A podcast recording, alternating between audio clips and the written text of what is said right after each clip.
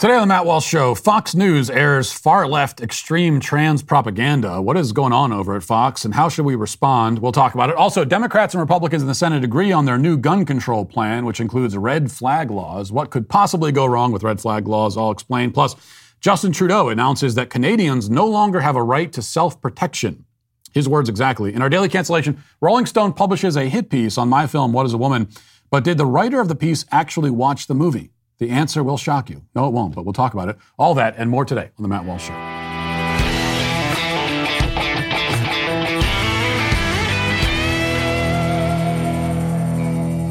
You know, you might be thinking there's no relief or help coming uh, at the pump for us, and that's certainly the case. You know, if you uh, if you're asking, waiting for Joe Biden to help you out, but there is an incredible app that can give you some relief. It's called Upside. My listeners are earning cash back for every gallon of gas every time they fill up. Just download the free Upside app in the App Store or Google Play right now. Use promo code Walsh for 25 cents per gallon or more on your first fill up.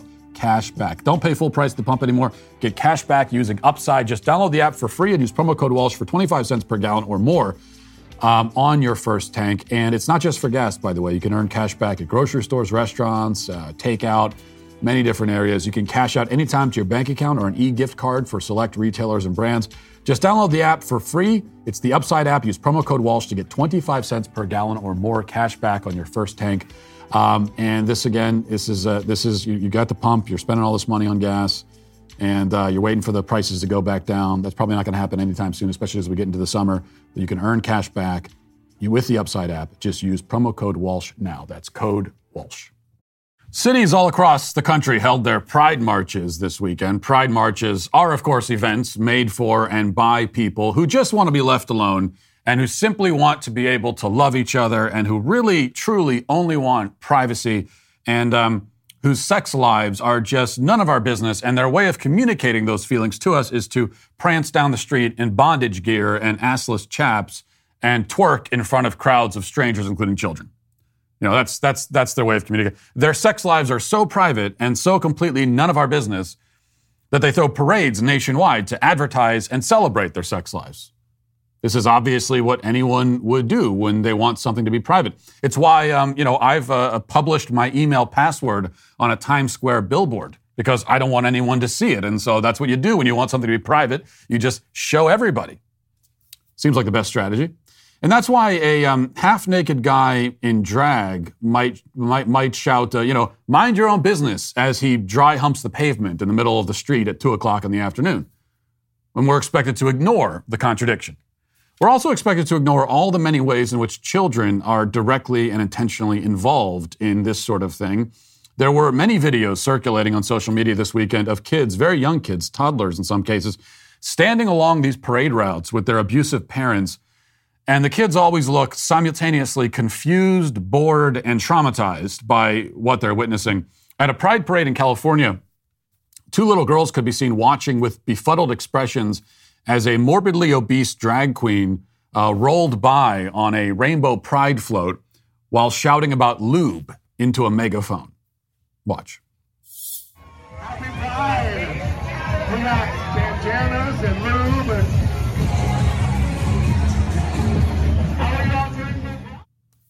bandanas and lube, I think uh, Ursula said there up on the float. It, it could be worse. I mean, they could have been forced to witness a group of men in bondage gear with their asses exposed, whipping each other as they walked down the street. That's the hideous sight that one toddler was subjected to. Here it is.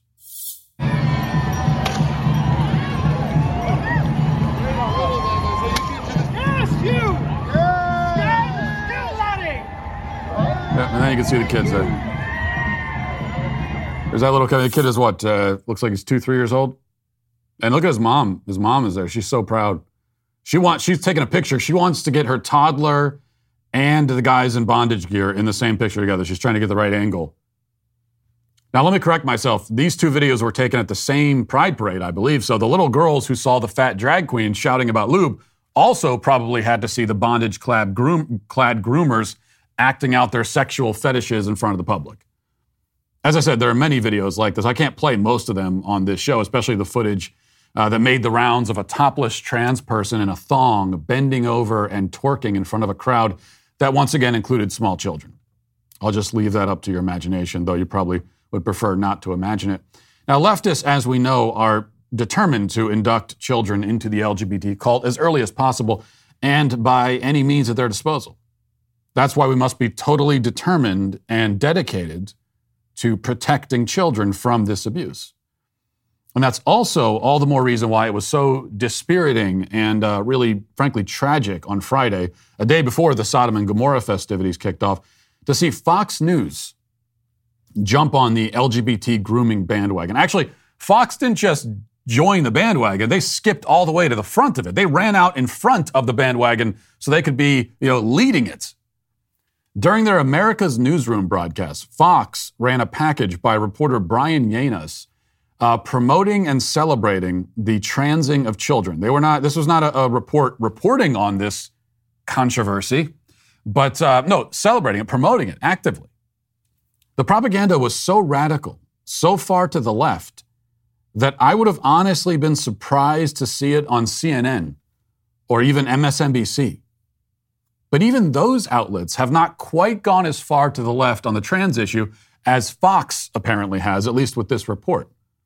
That's how bad it is. It's certainly bad enough that I have to call them out. I appear on Fox News often. I've benefited from the platform, from the visibility that they've given me. Uh, it's quite possible that by attacking them publicly, I've now ruined that relationship. So be it in that case. They really left us no choice.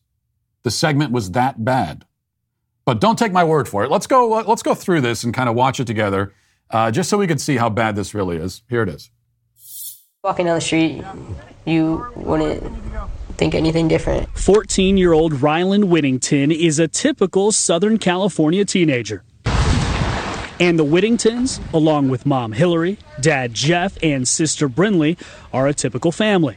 The only difference, though, in Ryland's eyes, is what this family can mean to the tens of thousands of kids under 18 who identify as transgender. We put our story out there so people could see that like there's another family out there that is going through what we're going through, or there's another family who's proud of who they are. Before Ryland could even speak, he managed to tell his parents that he is a boy. I could just see that it wasn't him trying to be a brat. It was like painful. It was truly painful for him to have to wear feminine clothing and and for us constantly telling him that you're a girl. And unlike some trans kids, when Ryland came out at age 5 a few years later, he had the full support of his parents. Before the girl could speak, she was communicating that she's a boy. Before she could speak, Fox wants us to believe that babies can choose their own gender. Children so young that they, they, they don't yet have the ability to communicate in words can still, according to Fox, consent to begin a, a gender transition. And on what basis? Where is the evidence for this wild assertion? How do we know that babies have a concept of quote unquote gender identity? Well, because, because here's why. Because this baby didn't want to wear dresses. That's it. That's the whole story. I mean, that's the whole story. They want to wear dresses. By this logic, of course, almost every baby girl is really a boy. There are no girls left in the world, it turns out. Because almost every young girl in the world, and that has ever existed in the world, has gone through at least a phase where they didn't want to wear the clothes their parents put them in. Every boy has also gone through this phase. So maybe every boy is really a girl and every girl is really a boy. We'll just, we'll just trade places. Make it simple. There are no girls left in the world except boys. The only girls left in the world are boys, and the only uh, boys left are girls. This is the utter irredeemable madness that flows from the kind of demented, half baked, incomprehensible pseudo logic you just heard from Fox. Never mind the fact that once again, the trans activists are rigidly enforcing gender roles. While, while com- claiming that they want to break down gender roles, they are rigidly enforcing them. The idea that, that the girl, you know, just might be a girl who doesn't like quote unquote girly things, that never even occurs to these parents or to any trans activist. Well, she, she's two years old. She doesn't want to wear a dress. Maybe she just doesn't like the dresses. Not to mention the fact that the one dress that we saw there was like hideously ugly. So we can hardly blame her for not wanting to wear that one. I mean, that could be it. If your two year old daughter doesn't want to wear the dress, it could just be like she just is two, doesn't want to wear a dress right now. Or, or she could really be a boy. Oh, yeah, that must be it. She's a boy. So, according to the trans activists and to uh, the left, and now to Fox News, girls must like girly things. And if they don't, then they're boys. So, good news, ladies. You can be anything you want to be. You have self determination. Nobody can tell you what to do. You are your own person. Be yourself. Uh, unless you don't like the color pink or if you prefer not to wear dresses, and, then you can't even be a girl anymore. You're now a boy. Here's some injections to sterilize you and permanently alter your voice. Oh, we'll also have to remove your breasts. You're not going to be needing those ever in your whole life. We've decided because you don't like wearing dresses. You don't like wearing dresses, so we're going to chop your breasts off, and you'll just you'll, you'll never have that bodily function ever again. This is the deranged, dangerous insanity that Fox News is selling. And it gets worse. Listen. Initially, there was some pushback from us in yeah. trying to understand this. We were confused, like most people are. We thought that gender and sexuality were the same thing. It took us a while to figure out that those two things are different and that children actually do recognize their gender identity very young. Some of them, not all. But they listened to Ryland and to Hillary's conservative faith. For me, it's just a deep spiritual belief that you believe in God and He, you know, created us the way He wanted us, well, then yes, He created Ryland just the way He is. And they listened to families. They met in support groups. There was a father who was sitting across the table. He says, You have no idea how lucky you are to be here, which kind of took me back. I didn't at that point consider myself lucky to be there. And he said, You know, our, our child had displayed this gender dysphoria or this gender misalignment at, at, at the same age that Ryland has. And we didn't listen and we pushed back. That pushback led that child to turn to self harm as a teenager, which 60% of trans and non binary kids engage in, according to the Trevor Project. More than 50% consider suicide. That for me was the turning point. I didn't want to see Ryland to go through that. I'd rather have a living son than a dead daughter. Like I told you, this is actually worse, more radical, more extreme than anything we've heard on MSNBC at this point, up to this point, on this subject. They're packing all of the most extreme and nonsensical trans agenda talking points into one piece of propaganda. We've already heard that a girl chose her own gender when she was a toddler and then came out when she was five. That's an actual sentence that was uttered on the air on Fox News. When she came out when she was five, She's been on the earth for only five years. She, she has almost no understanding of the world or herself or human biology. She's not going to be a legal adult for another 13 years. Her brain won't be fully developed for another 20 years. And yet she was able to make this decision for herself. And then we're told that the parents' conservative faith is what drove them. Mommy Munchausen says that um, God doesn't make mistakes, and she's right about that. Yet her conviction that God doesn't make mistakes is what led her to the conclusion that her daughter was born in the wrong body and was really supposed to be her son. And the only way to fix it is with drugs and surgery. On the contrary, it turns out that according to her, God does make mistakes. He makes pretty big ones, it turns out. There are some major screw ups on the heavenly assembly line, and somehow boy souls are put into girl bodies and vice versa. And this seems to be happening a lot more recently, too, somehow. Must be a new management up at the factory. Probably should review their training protocols. I don't know. No, by Mommy uh, Munchausen's telling, uh, God is a bumbling fool, an idiot whose work needs to be checked and corrected with the help of the pharmaceutical industry. That's what she thinks.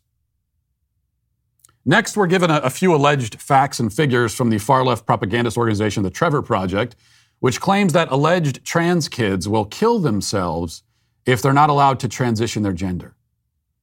I'd rather have a living son than a dead daughter, Mommy Munchausen tells us. This is the macabre bumper sticker slogan that has served to justify the butchery of thousands of children's, children. There's no data to back it up. Nothing. In fact, as we discussed last week, the data shows that gender transition does not decrease the suicide rate. In fact, the data shows that it increases it. Suicidality is highest a decade after transition. That's what the data shows. The suicide claim from trans activists is nothing but emotional blackmail. In the case of these horrendous, evil parents, it's simply a rationale. It's self justification to legitimize their choices after the fact. Speaking of legitimizing choices after the fact, um, nobody at Fox has explained how this toxic nonsense ended up on the airwaves. I know for a fact that many of the people who work at Fox do not agree with this, do not want to be associated with it. But a decision was made by somebody to do this report and air it. All the parties involved should explain themselves, and then, they, and then they, they should be fired also. Oh, are you, are you promoting cancel culture? You want to cancel these people? Absolutely, I want to cancel them. Yes. They should be fired for sure. Named, shamed, and fired. When you put dishonest, trans, you know, militant trans propaganda on the airwaves, that's going to do and is doing immeasurable harm to thousands of kids, then yeah, you should be fired for that. Fox speaks largely to a conservative audience, and nobody in the audience wants any part of this.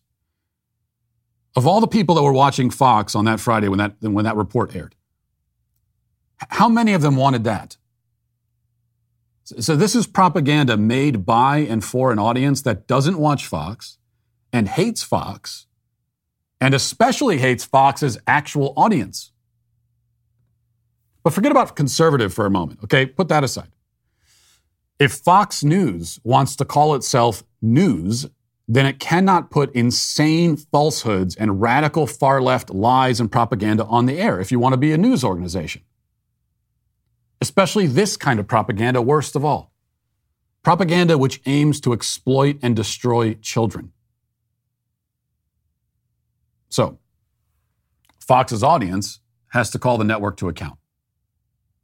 I mean, nothing less than a full retraction and apology should be accepted here.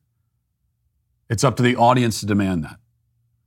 So the audience can decide whether they just want to let this slide as Fox News celebrates Pride Month, putting up trans propaganda that, again, w- would not be aired by any other major network on TV right now. A lot of them would go close to what you just saw from Fox, but they wouldn't even go that far. suggesting that a toddler can choose her own gender. When you hear that from the left, but even on CNN, they would say, ah, it's a little too far. Uh, maybe in a year or two, we'll, we'll, we'll be at a point where we can put that out there and not have any blowback. Now, Fox's audience should have zero tolerance policy for propaganda of any kind, especially trans propaganda. And you need to make sure that Fox gets that memo. Now let's get to our five headlines.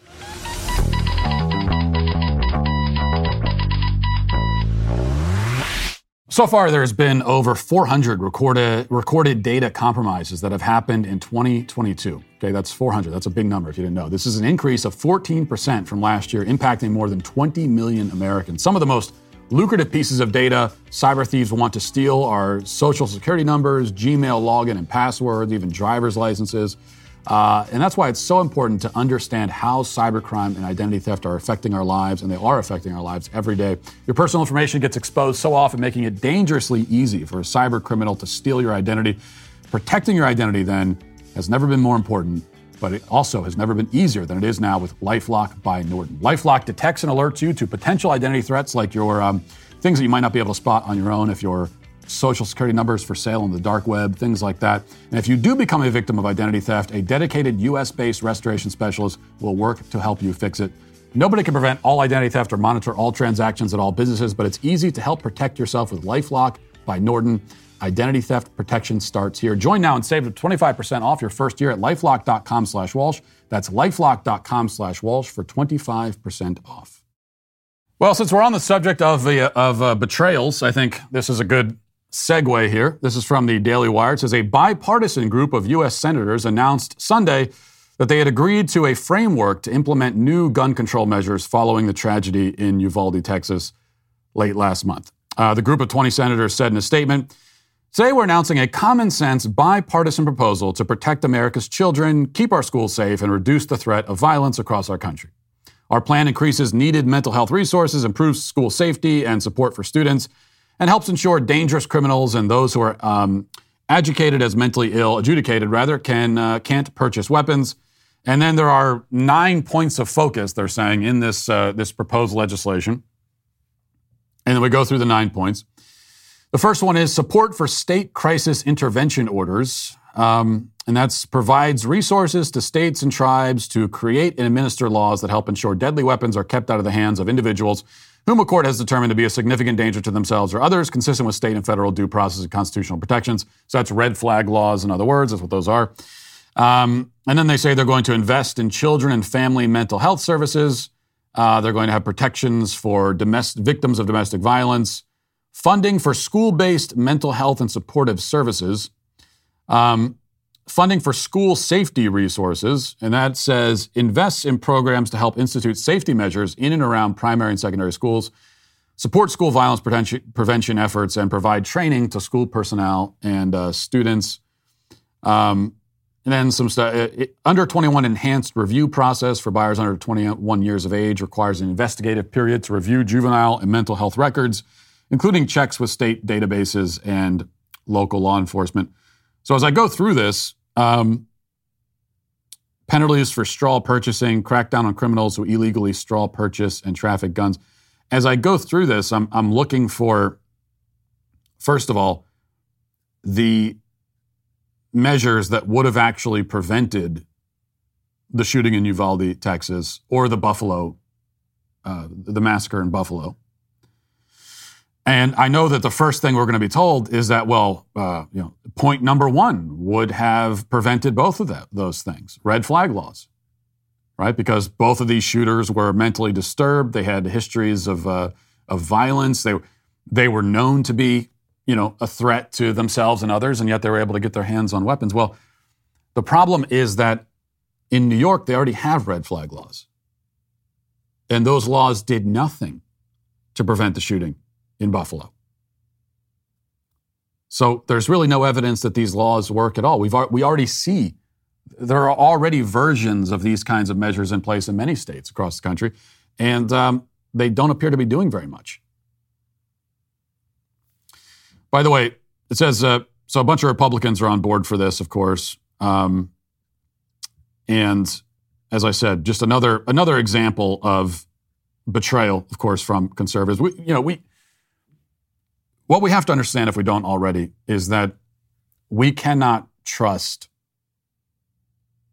you know, any of these institutional powers that are supposed to be representing conservative interests. And as Fox News has revealed, that's the case for them, and that's the case, of course, for Republicans in Congress. As for the red flag laws, especially, I think there, there are two really important points about this.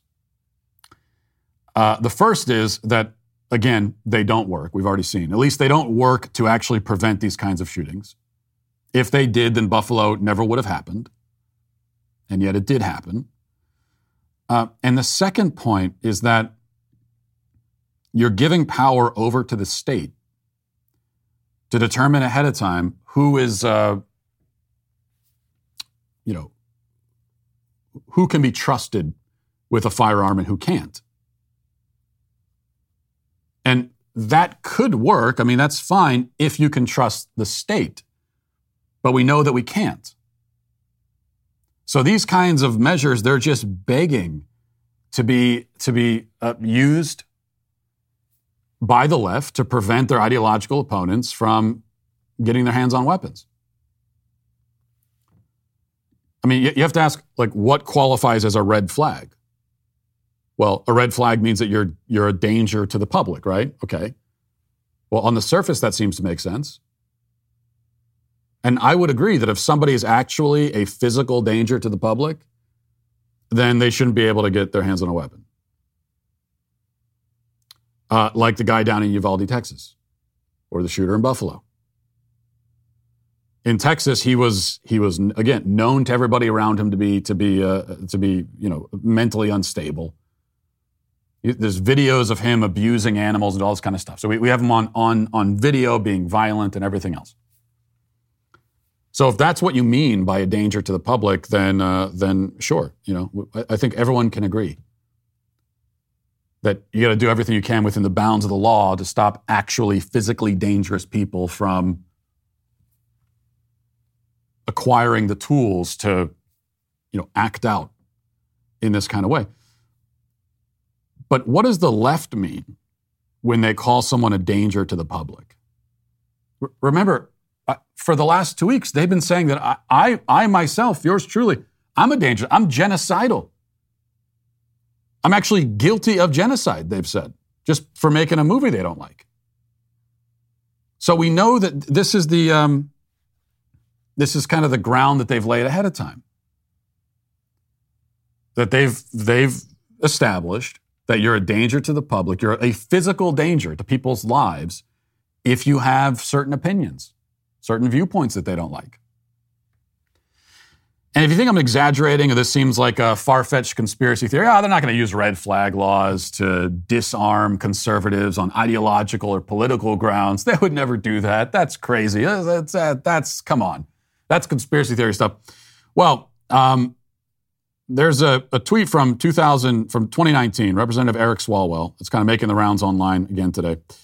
Responding to um, and about ben shapiro. So jason campbell over at media matters back in 2019 tweeted a, uh, uh, a video of ben shapiro talking about well, he says ben shapiro warns that if politicians try to mandate lgbtq indoctrination at all schools then he will pick up a gun further adding uh, Beto O'Rourke does not get to raise my child, and if he tries, I will meet him at the door with a gun. So obviously, Media Matters doing their thing, taking a, a clip from a Daily Wire show, which th- this is what they love to do. It's their favorite thing. Take the clip, take it wildly out of context. Obviously, Ben here is talking about, um, you know, oppression by the state, tyranny by the state, and how we can. The Second Amendment exists to protect us from tyranny from the state.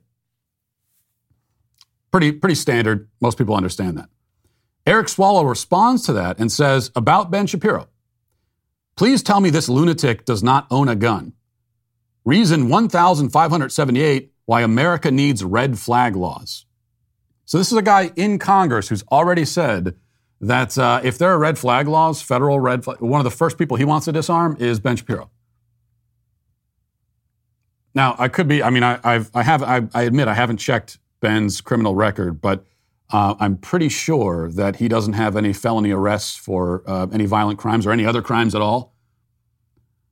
I'm guessing he probably doesn't even have any misdemeanors. So this is based on something that he said on his podcast that Media Matters didn't like, and so Media Matters highlights this, and then the state comes along and says, "Oh, that's a red flag. I don't know about this guy. He's a danger." And it doesn't have to be about guns specifically. As I said, my, my uh, documentary had nothing to do with guns, but it's genocidal. If you don't, if you disagree with transing five-year-old kids, everything I said to start the show, if you, dis, if you disagree with, the, with that Fox News segment, then you're genocidal. You're, you're a threat to the public. You're causing suicide. You're, you're, you're killing. You are directly killing people. And you don't even have to say anything. Silence is also violence, keep in mind. So it's a red flag if you say something they don't like, it makes you a danger. And even if you don't say something where they think you ought to be saying something, that can also, that's violent. You could be killing somebody doing that, they say. Another red flag. So this is always the problem you run into with any gun control legislation and the reasons that they give behind it before you could even begin to uh, take these proposals seriously and take them into consideration, if you were tempted to do that, you have to start by asking yourself Do I trust these people?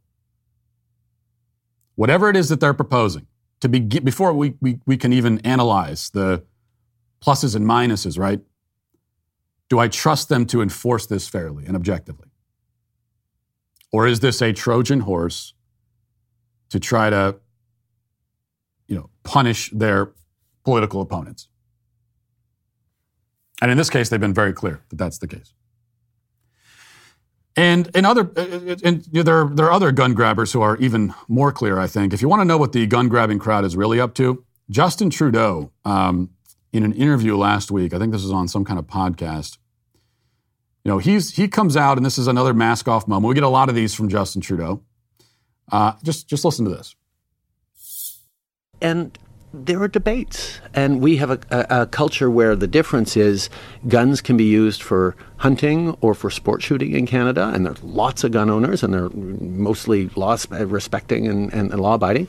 But you can't use a gun for self protection in mm-hmm. Canada. That's not a right that you have in the Constitution or anywhere else. If you try and buy a gun and say it's for self protection, no, you don't get that. You get it for hunting, you can get it for sport shooting, you can take it to the range, uh, no problem, as long as you go through our rigorous background checks. But there's a difference around the culture. And one of the things that we're yeah. seeing with the debate in the States is you get more and more of the American style, you know, right to carry, self defense arguments filtering up through through the uh, you know the, the usual more right wing communications channels. Yeah. You don't get to have a gun for self defense in Canada. That's what he said. Once again, if if you had predicted this as a conservative, and many did for years leading up to this, that was a slippery slope fallacy. Oh, that's ridiculous. It's never going to come to that. Uh, of course, you can use a gun for self defense. Everyone, and now we have Justin Trudeau saying, "No, you don't have that right to use a gun in self defense." This, uh, I don't. This is, I don't think, an exaggeration to say this is one of the worst things we've ever heard a political leader say in the Western world. I mean, ever. It's one of the most demented and, and frankly terrifying things we've ever heard from somebody leading a country in the Western world. You don't get to use a gun for self defense. And he was very clear about that. You don't have that right. Self you do not have the right to self protection, to preserve your own life. You don't have that right. Who has that right? Well, the state has it. What does that mean? The state will decide if you're worthy of continuing your existence or not. And so, if you're in Canada, this is what Justin Trudeau is saying. This is not me extrapolating. This is what he just said. That if you're in Canada and um, you find yourself confronted by a bad guy with a gun, because the bad guys are still going to have them, right? Because the bad guys, they don't care about the law.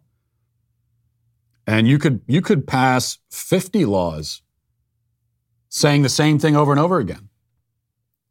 You ban guns and then pass another law banning them again and again and again. And uh, you know the thing about the the lawbreakers is that they're going to look at all 50 and just say, "I don't care." In fact, they're quite happy about it because it just means that there's, there's going to be less resistance. Fewer of the good guys are going to have guns. Fewer of the law abiding citizens are going to have guns. In fact, none of the law abiding citizens are going to have guns because, by definition, if you're law abiding, then you're abiding this law, you don't have a gun. So, in Canada, there are still going, there still are and still will be forever um, criminals with guns. And what Justin Trudeau is saying is that when the, when the criminal comes up and points a gun at you and is going to shoot you, it is your responsibility to die. That's your responsibility. To be a good member of the state, to be a good subservient vassal of the state, your responsibility in that moment is the most noble thing you can do is to simply die. And the, the bad guy with the gun, he could point it at you and tell you, I'm going to kill you. And all you can do is just uh, fall to your knees and say, All right, well, that's it for me. My life is over your wife and your ch- children are there too, is going to kill your whole family, well, it's then they have to die. That's their responsibility too. Justin Trudeau is saying. Like I said, one of the worst things we've ever heard from a Western political leader. One of the worst. It's it's mind blowing. Even though we expected it, even though we, those of us with common sense, saw where the, saw where the gun grabbing uh, agenda was headed, and we said this was coming. But even so, this is the situation we're in all the time as conservatives, right? Where we, we see something coming, we predict it, and then it comes, and we're still, it still kind of takes your breath away to actually see it in real life and hear that. You don't have the right to self protection. My God. But maybe you'll luck out. Maybe the cops will show, maybe an agent of the state will show up in time to protect you. Because why is it? The state. What's this all about, really? The state is, is what confers, the state confers that right. So when you're confronted by the bad guy with a gun, you yourself inherently don't necessarily have the right to continue existing. That's not a right that you have. The state confers it. And so if you can call 911, if you could tell the bad guy who's about to shoot you, hang on one second, let me get on, let me get on the horn, call 911. Maybe he'll be nice about it. You know, he might be he might be a good sport and say, all right, I'll let you call. I'll give him three minutes to show up. They don't get here in time. I'm going to kill you. You could try that. Police show up in time. Maybe you can continue existing. Of course, one of the other uh, doctrinal points in, in leftism is that the cops are all murderous, racist bastards. And they are now the ones who are going to be solely responsible for preserving and protecting your life. The, the, the murderous, soulless, racist bastard. So that's, that's, that's the way it goes on the left. All right, um, a couple other things on this. So there was a, a protest over the weekend in the United States, across the country. This, this was, in, I guess, in, in, tandem with the Pride marches. So they had the Pride marches going on and the, the BDSM guys with the whips and everything. And then down the street, they also had people marching to end gun violence, as their signs say, because that's how, you know, that's how you stop gun violence. Again, going back to the, the criminals with guns, the bad guys who are doing all this, um, the next potential mass shooter you know, if he sees the, whoever that is, if he sees the march and he sees somebody holding a sign saying end gun violence, maybe he'll say, you know what, you're right. This isn't the way to be. Drop his gun and be reformed. It's possible. I want to play a little bit of the Reuters report um, about this march in DC because there's a there's a point that I want to make about it, but let's listen to it.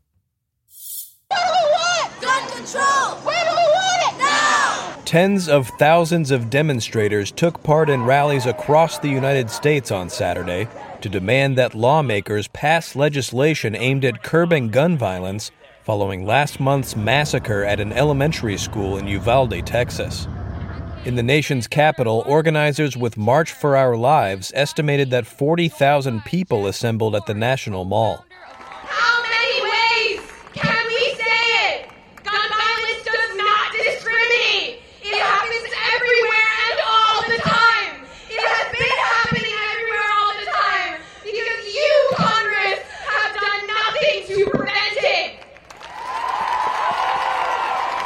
March for Our Lives, the gun safety group founded by student survivors of the 2018 massacre at a Parkland, Florida high school, said it had planned hundreds of rallies nationwide for Saturday, including in New York City, where ninth grader Anya Big said she believed the country was close to becoming totally numb to the violence. I think we're reaching a national tipping point, especially, well, I'm in ninth grade, but as I've seen over the past few years, the amount of gun violence that has happened, I think we're reaching a tipping point where we're about to hit desensitization to gun violence. Hmm. Okay, so we got the ninth grader there giving her a take on the, the direction of society. She thinks we're reaching a tipping point. So that's the point I wanted to make about this because especially with these end gun violence protests, March for Our Lives, and everything. Um, a lot of very young kids are, are, involved. They like to get the young kids. Well, at least the, the, young kids are are out in front because they're used like as political pawns. People actually organizing these events and um, you know who who uh, kind of organize these things and and are actually behind the scenes. They're not kids, but they put the kids out front and center. And especially when it comes to an issue like this, and climate change is the other one. So climate change and, and gun violence, those are those the two subjects in particular where we're supposed to listen to what the kids are telling us about it, right? And the left says that, um, while also saying that you know, of course, kids can choose their own gender and all the rest of it. So th- this is the these are the responsibilities that they're imposing, conferring to kids. Meanwhile, in reality, I think I think those of us in, in common sense world, we, we have a we're pretty consistent about this. It's like kids are just kids. Okay, I'm not I'm not too interested. Uh, uh, what, what, the declarations a five year old makes about their gender, um, that doesn't interest me because that's just a five year old babbling, just being a kid. And so let the five year old be a kid. Doesn't want to wear a dress, fine. It doesn't have to wear a dress. Maybe maybe a five year old has to wear a dress for church for an hour, but that's but that's it. It's fine. Um, so you let the kid be a kid. And same also for ninth graders who are marching to end gun violence and are imparting their wisdom about, uh, you know, weighing all of the, well, you've got Second Amendment rights versus this. And we're supposed to listen to what they have to say about it. Why? Just like listening to a, you know, a 14 year old tell us about climate change and all the ways that, that human society has to be reorganized. And we're supposed to listen to teenagers tell us about that and take their ideas seriously? No, I don't take their ideas seriously um, because number one, I was a teenager once and I remember it. And number two, for their own sake, I don't take them seriously. That is um, a responsibility that kids shouldn't have. Like, no kid should be made the front and center of any movement at all. That's not what being a kid's about. And they don't have the wisdom for it, or the or the they have no experience at all, hardly in the world. So, because I have common sense, and also for their own sake, when I hear kids going on about any subject, I say, I really don't care. I don't care what you think about this. It doesn't really make a difference. You, you don't know what you're talking about, and that's fine. I didn't. I didn't either when I was your age. All right, one other thing. Oh, we got to play this too. Okay, so at the March for Our Lives uh, protest there in D.C., somebody during one of the speeches, apparently someone yelled out gunshot. There was no gunshot. There was no. It wasn't even any loud bang or anything. But somebody yelled out gunshot, and uh, then here's how the crowd responded. Watch this. We fight every day for our. And then, okay, running for the exits. Now look. Okay. Do not run! Freeze! Do not run! There is no issue here! Do not run! these are, first of all, wow, these are very compliant people.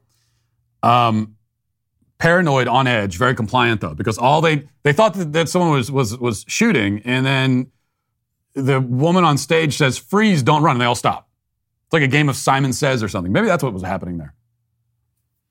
But you notice if you're watching the video and if you're listening on audio, you should go you should go on uh, just on Twitter or something and find that video. It's all over the place. But um, it's it's quite revealing. You know, it illustrates something I think about this crowd in general. That there are, I mean, there are literally like elderly women in, in the back of the crowd near the fence line. Somebody yells a gunshot, and all of these younger people are trampling old women, throwing them to the ground to get away from this phantom gunshot. Which really does kind of tell you something, doesn't it? because they're all there pretending to, you know, they, it's their concern for humanity, for people's lives. March for our lives is what they pretend to care about. But it's really my life that they care about. Not the life of this old woman, because I, I, I heard a loud noise and I'm scared. I'm going to throw her to the ground, hop a fence, and I'm out of there. Real cowardice on display there. All right. Um, AOC was on one of the cable news channels, doesn't matter, asked about supporting Oh, this is CNN. Okay, CNN. She was asked whether she's going to support Biden's reelection uh, if, if he does run for reelection. And her answer was not yes. Her answer was definitely not yes. Let's listen to that. I just want to ask uh, about President Biden. He is saying he's going to run again in 2024. Will you support him? You know, if the president chooses uh, to run again in 2024, I mean, first of all, I'm focused on winning this majority right now uh, and preserving a majority this year in 2022. So we'll cross that bridge when we get to it. But um, but I think if if the president has a vision, then that's something certainly we're all willing to entertain and examine when the when the time comes. That's not a yes. Yeah, you know, I think uh, we should okay. endorse when we get to it. But I, I, I, believe that the president has been doing a very good job uh, so far. And, um, you know, should he run again, I think that I, you know, I think it's, it's, we'll take a look at it. Okay. but right now we need to focus on winning a majority instead of a presidential election. Wow, that is quite an endorsement. I mean, look, he's doing a great job. And if he runs again, um, we'll we'll take a look at it. We, if he runs, we, we will look at we'll we'll look. You know, if he runs, we'll look at him running because that would actually be really that'd be if he was running, that'd be fascinating to see to see him run. Because uh, I, I, didn't even know he could physically do that anymore. So if he's running, I'll definitely take a look. If, if someone's if Joe Biden was running, let me know and I'll I'll run down there to see him running. So yeah, for sure. She she was very she was you know she's not the smartest uh, smartest person in the world and not the quickest on her feet. So she's trying to find a way around. She what she didn't want to say was I'd be happy if he ran again. He should run again. He's doing a great job, but I'm not going to say that I actually want him to run again. And of course they don't. Uh, they they know that this is that there's there's just no way. Even the Democrats know that. You know, facing reality is not their specialty, but even they realize this guy is he's going to turn 80, right? He's turning 80 this year. So 2024 he'll be 82. He's going to run again and he's going to have to tell the American people that yeah, I'll be your guy until I'm 86. Even the Democrats know it just it can't happen. It's not tenable. I don't make a lot of political predictions because the few that I do make are almost always wrong. But uh, this is one I've made from the beginning, and I'll and I will reiterate again. There's just there's no way that this guy he might want to run again, but the Democrat Party they they can't allow it. They know it. They just can't. It's not possible.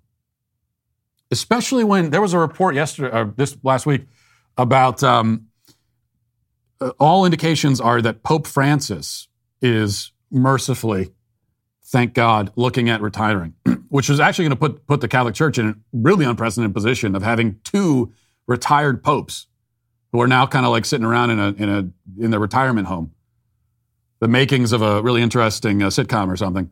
Um, and so that's, that's, he hasn't done it yet, obviously. You would have heard about it, but that's the report suggests that Pope Francis probably will retire uh, just as Pope Benedict retired before him.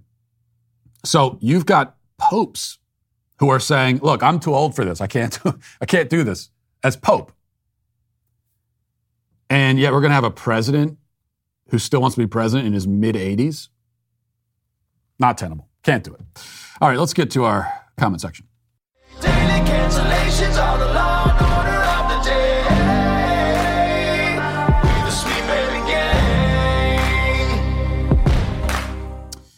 Sloth says, Well, folks, this is it. He said a million subscribers. Let's see that interpretive dance, Matt. Well, I did say I'd do an interpretive dance when we hit a million, but right now we're at one point, I think we're at 1.0, we're like at 1.03 million, I think. So, because we hit a million over the weekend. So technically, like it's, we're past that point, technically because now we're at a different, we're not at a million anymore, is what I'm trying to say. Also, I never said when the dance would happen. I didn't say that. So I'm not saying I'm not going to do it. I'm just, I'm just saying I never said when I would do it. Okay? If I look at the bylaws and the, the fine print, I never said when. Maybe I need to practice for 10 years and we do it, you know, maybe this is the way we bring in the 2030s. We'll see. Uh, Carsodian the Great says, Matt, this isn't Uvalde, talking about Uvalde, isn't the biggest law enforcement scandal of all time. Waco is. That's true. Also in Texas, of course. And um, you're certainly when you look at the body count and everything else, else that went into it, you're, you're probably correct in that. But um, it's in the conversation. Uvalde is. I don't think we've seen anything quite like it before. And hopefully never again. Um, Fuzzy Friends says, as a life and relationship coach, every woman I've ever talked to secretly confided in me that they wanted to nest slash nurture and that they wished they could be a housewife. Unfortunately, the employment market is so saturated, men no longer earn an 80000 per year salary with full benefits for their family. It now takes two incomes of non or low benefit uh, $35,000 a year jobs to survive. Women can't be women anymore in today's world. Well, uh, I don't want to disagree with a life and relationship coach, but I would I, probably not every woman secretly wants that, but it is true that this is a, a natural desire that lots of women have. They want to settle down with a man. They want to, you know, they want to uh, be um, keep up the, they want, they want to be a homemaker, and but it's shameful. So you're not allowed to talk about that. Just like if you're a man and you want to have a wife and you want to be the breadwinner and you want to care for your kids and have that kind of quote unquote traditional life. It's also it's considered shameful now, so you're not allowed to talk about that either. It's another thing that makes uh, the dating world. It's like reason number one million why I'm so glad I'm not in the dating world anymore. Another thing that makes it impossible is that people feel like they can't even be honest about what their goals are, what they want out of life. Uh, yet another reason. Okay, Derek says, I have to argue a point. Um, you're okay going after social media platforms. How is that different from people suing gun companies for gun violence? Well, it's different because not everything is the same. I don't know how else to put it. Not, not all things are analogous. Some things are different from other things. So a, a gun is not the same thing as a social media platform. It's just like two entirely different categories of things is how I would explain it. Um, also, when we talk about guns, we're, we're, we're talking about constitutional rights or Second Amendment rights. So it's an entirely different category. And the other point is that when I, we talk about going after social media pl- platforms, the discussion last week was about social media platforms and the way that they inflict real harm on kids in a very intentional way. They're marketing themselves to like young kids. Okay, gun gun manufacturers are not marketing themselves to 12 year olds. They're not allowed to do that. That's they're already not allowed to do that. Social media platforms are, and um, they're doing it in a way to hook these kids in. And uh, why do they want to harm kids? Is it because they're a bunch of like sinister supervillains and they want to harm kids just for the sake of it? Maybe some of them do, but but mostly it's just because it's money. You get kids hooked on the product, then uh, that's a lot of money for you. And when you have generations of kids who are hooked on the product, whether it's TikTok or any other social media platform, that's billions and billions of dollars. So there's a profit motive there, and uh, I think that they that uh, that's why we should hold them to account. Um, let's see. GY says, Matt, parents screw up. I know we did. Hindsight being 2020 and all that, we thought we were doing everything right. We bought a limited phone for our oldest daughter when she was 13 because at that time she was coming home from school and we would be alone for two hours until I came home from picking up my husband from work. He's now disabled. We wanted to have GPS tracking in case something bad happened and put very strong parental controls to lock the internet and everything else. She broke through every single restriction we put on the phone with help from her friends. Her last phone a few months ago, we canceled because the tracking system didn't work, and she still managed to get around the no internet thing by hacking the phone that was supposed to not have access to data at all. Now she has no phone at all, and she's 16, but the damage was already done. First, Musical.ly, now TikTok. Between that and the bullying she went through when we finally put her in public school, and now we have a child who is thoroughly depressed and questioning her gender. Her teachers all support her desire to be called Max, every well vetted therapist we've talked to about uh, CPTSD she has from bullying lies to our face about supporting our views and makes things worse. It happened to us. Conservative Catholics like yourself, we did everything we could do and we thought was right, but the culture is insidious and circumstances can suck. If we had known then what we know now, this would be a totally different story. I'm telling you now. But give us some grace here. We don't deserve it, but we need it. We've done everything we can do. We're another statistic. Well, I'm, I'm uh, sorry to hear all that. I mean, this is I've, I've heard this story so many times, and it's always terrible, and it's terrifying for me also as a parent of younger kids. Okay, so there are, and I I've fully realized that and have acknowledged it. I think many times that um, there are challenges to having younger kids. The challenges change as you as as the kids get older, but there are certain aspects to this that we haven't had to fully deal with yet. Um, right now, it's pretty easy. Our kids don't have phones. They, have asked about it before, and we just say, "No, you're not. We're not giving you a phone," and, we, and that's the end of the discussion. Um, it's that's going to be a little bit. That's not going to be as easy as they get older. We realize that. So, grace, giving grace to parents. I do give grace to parents. In fact, in particular, parents of adolescent kids and teenagers, especially as what's ha- you're going through and struggling through, when a kid comes home from school and says, "Oh, I'm a different gender now," something they picked up, this social contagion thing that's completely different in my mind from the parents that we heard in the Fox News segment who said, oh, my two year old chose their gender. No, that's you as a parent doing that to your kid if they're two or three or four or five. If your kid's 14 or 15 coming home from school with this, then that's, that's you could have done everything right or that you thought was right, you know, trying your best, and now you have to deal with this too. So I, I totally understand that. But the point with the phone, as you say yourself, if you'd known, if you knew then what you know now, you would have made different choices. And so that's why I try to, that's why I'm always hammering on this point about the phones. I'm not saying it's always going to be easy as kids get older to stop them from using the phones. And if you give them a phone with the parental locks, kids are, they're like little ninjas when it comes to that kind of thing. They're like little Houdinis when it comes to breaking around parental controls. And that's why it's just, you've got to draw, for any parents who have not had to go through this yet, draw the line in the sand. It's, it's worth it to avoid you know, situations like this. So tomorrow, June 14th, it's the um, premiere of the Daily Wire's next great film, Terror on the Prairie, which I personally have been looking forward to as a big Western fan. You remember when Hollywood and Disney tried to cancel Gina Carano? Two days after Gina was canceled, Daily Wire announced that, they'd be, that she would be starring in and producing our next original film. And tomorrow, June 14th, you'll see the fruit of all that labor. We'll be celebrating the premiere of her brand new film, with the Daily Wire, Terror on the Prairie. Terror on the Prairie is a gritty Western, and Gina's personal redemption story shines through in her leading role.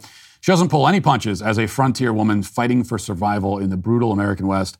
Uh, I'm really excited for everyone to see this film. I'm excited to see it myself. It's a good old fashioned Western without the wokeness, and we need more movies like that, I think, in the world. Plus, it's produced by our friend Dallas Sonnier, who brought you Bone Tomahawk with Kurt Russell. So you know it's going to be gripping, authentic, It's going to have some edge to it as well. Go to dailywire.com slash Gina and tune in tomorrow at 8.30 p.m. Eastern for the pre-show, 9 p.m. Eastern for the world premiere of the film, and stick around for a Q&A following the film. Head to dailywire.com slash Gina right now. Now let's get to our daily cancellation. You know, Rolling Stone is uh, not exactly known for its journalistic integrity. This is, after all, the outlet that published a rape hoax and uh, once put the Boston bomber on its cover. Now, so I, wasn't expecting exactly fair or objective treatment when I found out that they had wrote a, written about my film, What is a Woman?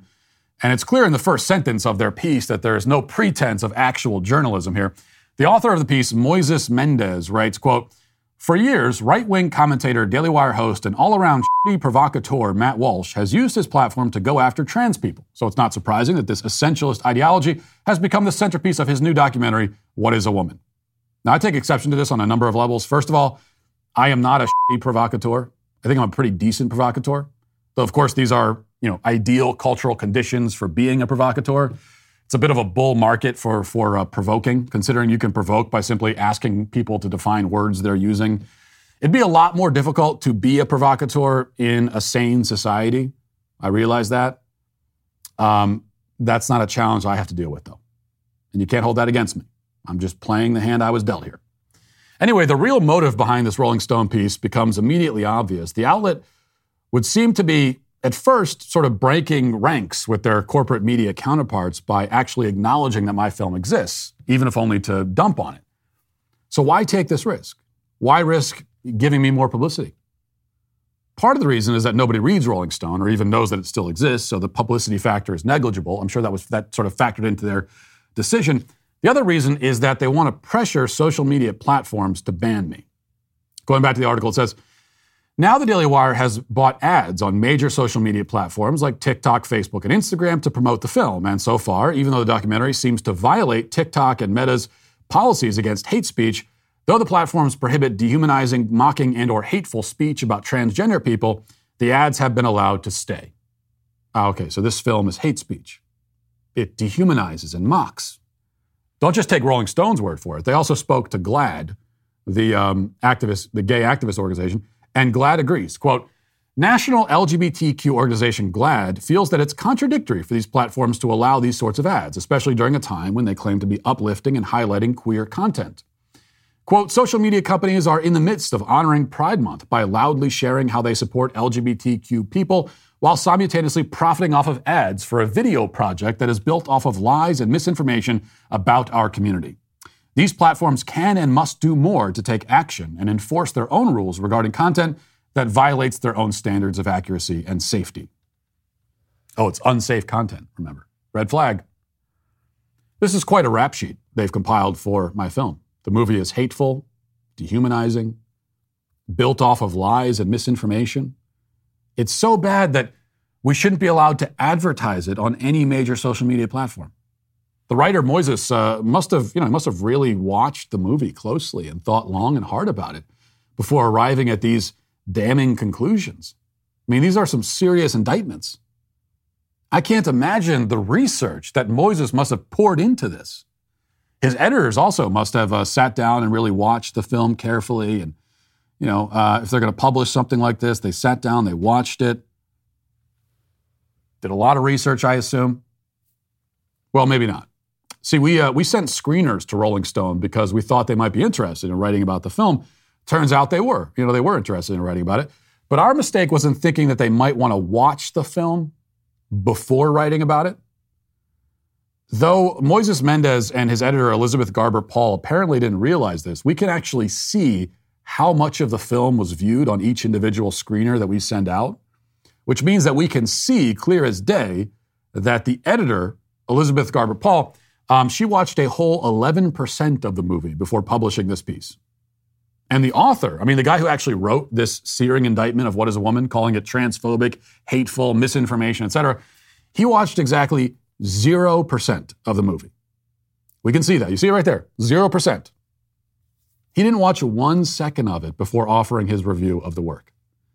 Moises Mendez, he's like a food critic who walks by a restaurant, doesn't even go in, glances through the window, and then writes a detailed review panning the food. Now, you might think that Rolling Stone was aware that we would know they didn't watch the film before reviewing it, and that perhaps they just didn't care. You know, maybe they were defiantly flaunting their own closed mindedness. But that theory is contradicted by the fact that Moises locked down his Twitter account within three minutes of me publishing the screenshot showing that he didn't watch the movie. Rolling Stone soon followed suit by putting the article behind their paywall. Um, they clearly weren't planning on getting called out and didn't think they would be.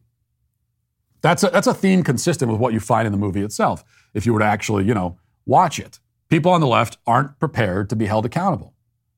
And that's somewhat understandable, to be fair. In their privileged bubble, there is no accountability. They're not familiar with the concept. They don't know how to react when it happens. Now, I'm not naive. I know that nobody at Rolling Stone is engaging in any self reflection today. I'm sure Moises Mendez did not even take a second to pause and ask himself, wait, am I nothing but a half witted propagandist? Is that what I've become?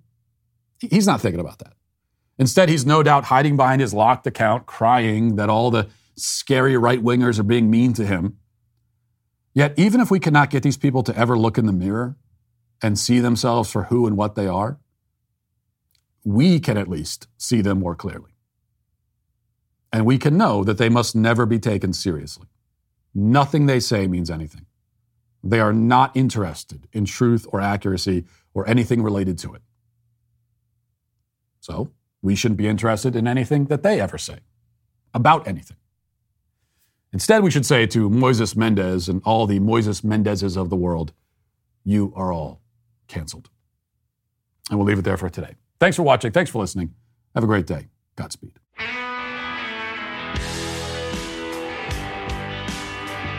Well, if you enjoyed this episode, don't forget to subscribe. And if you want to help spread the word, please give us a five star review. Also, tell your friends to subscribe as well. We're available on Apple Podcasts, Spotify, wherever you listen to podcasts. We're there. Also, be sure to check out the other Daily Wire podcasts, including The Ben Shapiro Show, Michael Knowles Show, The Andrew Klavan Show. Thanks for listening. The Matt Walsh Show is produced by Sean Hampton, executive producer Jeremy Boring. Our supervising producer is Mathis Glover, production manager Pavel Vodowski. Our associate producer is McKenna Waters. The show is edited by Robbie Dantzler. Our audio is mixed by Mike Coromina. And hair and makeup is done by Cherokee Hart.